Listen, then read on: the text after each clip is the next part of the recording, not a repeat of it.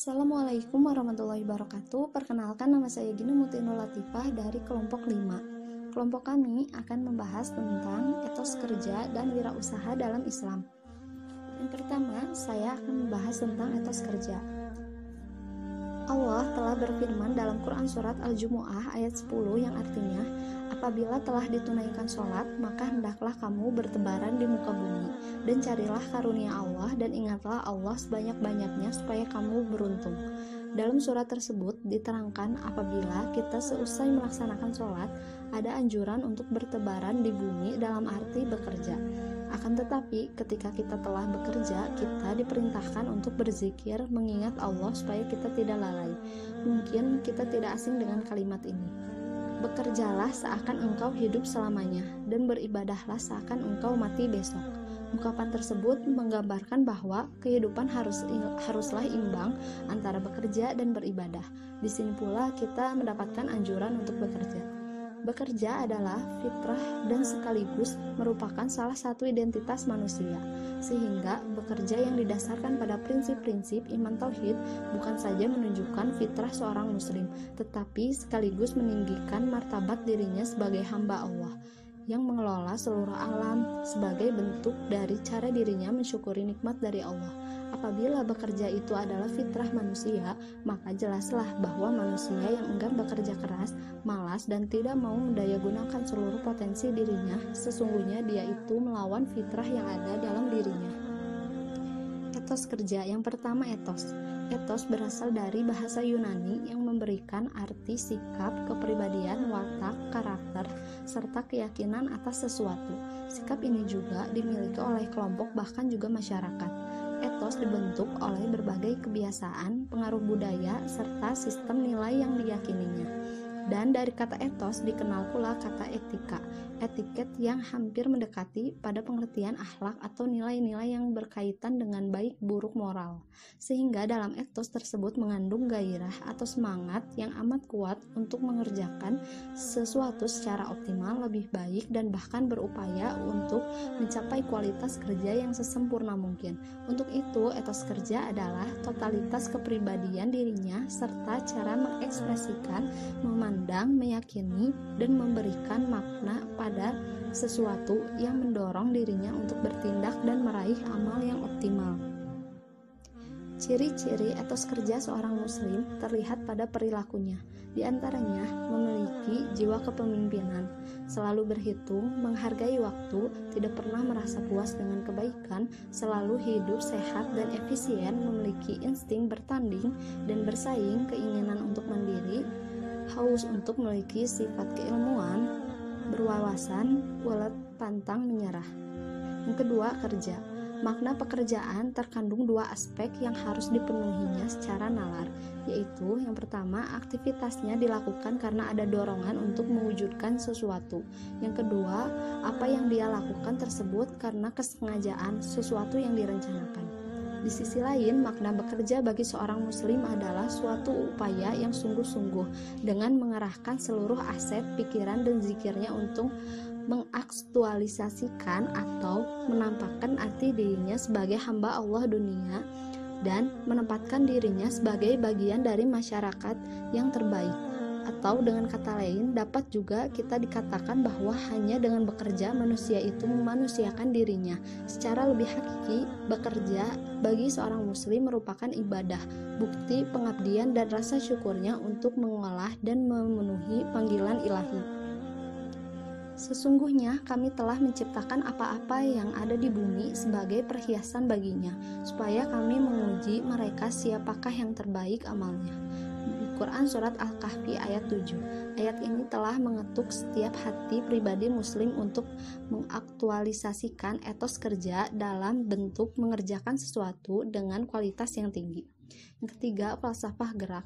Bekerja bagi umat Islam merupakan wujud dari ibadah.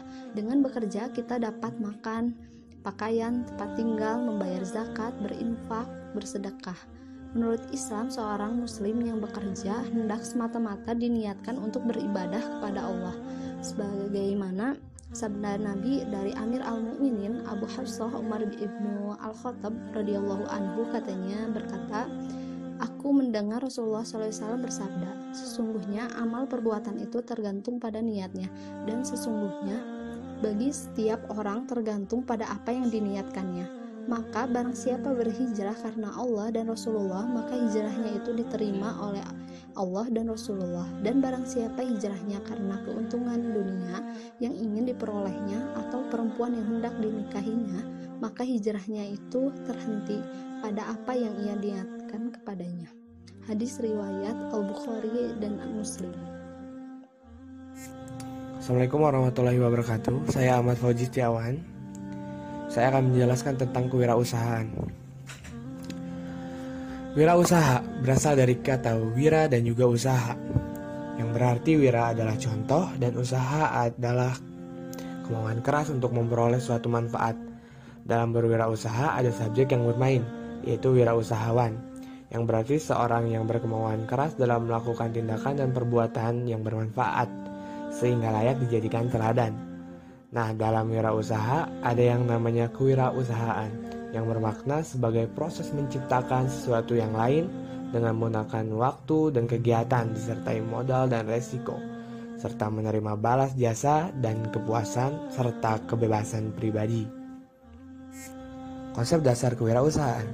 Seseorang dapat disebut wirausaha ketika dia memiliki unsur-unsur kewirausahaan, uh, di antaranya motivasi, visi, komunikasi, optimisme, dan kemampuan memanfaatkan peluang.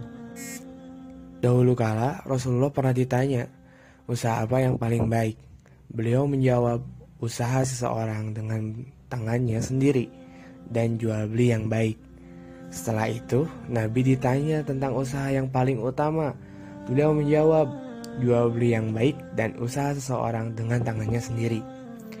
Nah, dari kedua hadis tersebut, dapat para ulama menyimpulkan bahwa tidak ada urutan yang utama dan paling utama dari kedua dari antara usaha dan juga jual beli. Namun mereka menyimpulkan bahwa adanya keterkaitan erat antara jual beli dan juga usaha. Selain itu, dalam melakukan usaha, dibutuhkan sebuah keterampilan dan pikiran-pikiran yang kreatif dan juga inovatif. Dengan demikian, seorang muslim harus mempunyai etos kerja yang tinggi. Seorang muslim harus mempunyai jiwa wirausaha agar usaha dapat berkembang dengan baik dan tidak mengalami kerugian. Karena pada hakikatnya kewirausahaan adalah untuk meningkatkan kualitas hidup seseorang dengan mewujudkan gagasan kreatif dan juga inovatif. Ibnu Amir berkata, Saya mendengar Rasulullah bersabda, barang siapa yang dikehendaki baik oleh Allah, maka Allah memberi pemahaman yang baik tentang agama. Saya mendengar Rasulullah bersabda, Sungguhnya saya adalah penjaga harta, barang siapa yang saya beri dengan kebaikan dan kepuasan hatinya akan diberkahi. Barang siapa yang saya beri karena permintaan dan ketamakannya, maka dia seperti orang makan yang tidak pernah kenyang. Hadis tersebut menunjukkan bahwa jika ingin mendapatkan sesuatu yang baik, maka harus berpegang teguh pada agama dan ilmu. Sedang agama mengajarkan bahwa dalam melakukan usaha atau mengembangkan modal tidak boleh melampaui batas. Assalamualaikum warahmatullahi wabarakatuh. Saya Agi Pertaus akan melanjutkan materi dari Ahmad Pauji. Rasulullah Shallallahu Alaihi Wasallam menganjurkan etos kerja yang tinggi sebagai wujud dedikasi manusia dalam menjalani kehidupannya, sebagaimana telah dijelaskan oleh hadis di bawah ini. Dari Urwah, katanya Aisyah radhiyallahu anha berkata, para sahabat Rasulullah Shallallahu alaihi wasallam adalah pekerja untuk diri mereka sendiri dan mereka mempunyai etos kerja. Hadis riwayat Al-Bukhari. Rasulullah menganjurkan agar umatnya rajin bekerja dan berwirausaha karena cara demikian adalah yang terbaik bagi diri mereka. Bahkan Nabi Daud alaihissalam bekerja dan memenuhi kebutuhan hidupnya dari pekerjaan atau hasil buah tangannya sebagaimana dalam hadis dari Mikdam radhiyallahu anhu dari Rasulullah SAW ia bersabda tidaklah tidaklah seseorang makan makanan yang lebih baik daripada has daripada makan hasil kerjanya sendiri.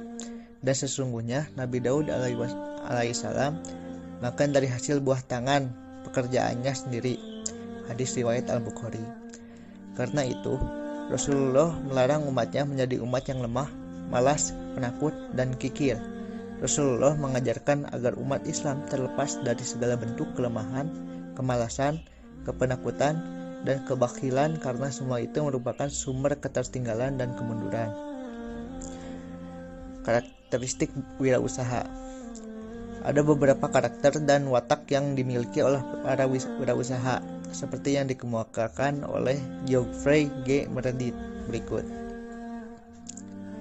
Nomor 1. Karakternya percaya diri dan optimis. Wataknya memiliki kepercayaan diri yang kuat, ketidakketergantungan terhadap orang lain, individualistis, dan optimisme. Yang kedua, berorientasi pada tugas dan hasil Wataknya kebutuhan untuk berprestasi berorientasi laba, ketekunan, dan ketabahan. Tekad kerja yang keras mempunyai dorongan kuat, energi, dan inisiatif. 3. Karakternya berani mengambil risiko dan menyukai tantangan. Wataknya kemampuan untuk mengambil risiko yang wajar. Yang keempat, karakternya berjiwa kepemimpinan. Wataknya berjiwa kepemimpinan mudah beradaptasi dengan orang lain, dan terbuka terhadap saran dan kritik. Yang kelima, karakternya originalitas. Wataknya inovatif, kreatif, dan fleksibel. Yang keenam, karakternya berorientasi ke masa depan dan wataknya memiliki visi dan perspektif ke masa depan. Fungsi dan peran wirausaha secara umum Fungsi dan peran wirausaha dapat dilihat dari dua sisi pendekatan, yaitu secara mikro dan makro. Secara makro, wirausaha memiliki dua peran, yaitu sebagai inovator dan perencana atau planner. Kedua peran ini saling terkait satu sama lain dan mengantarkan kepada kesuksesan. Secara makro, secara makro, peran wirausaha adalah menciptakan kemakmuran, memeratakan kekayaan dan kesempatan kerja yang berfungsi sebagai mesin pertumbuhan perekonomian suatu negara. Demikian kiranya yang bisa kelompok kami sampaikan. Semoga bermanfaat. Mohon maaf jika jikalau ada salah-salah kata. Akhirul kolam, saya ucapkan terima kasih. Wassalamualaikum warahmatullahi wabarakatuh.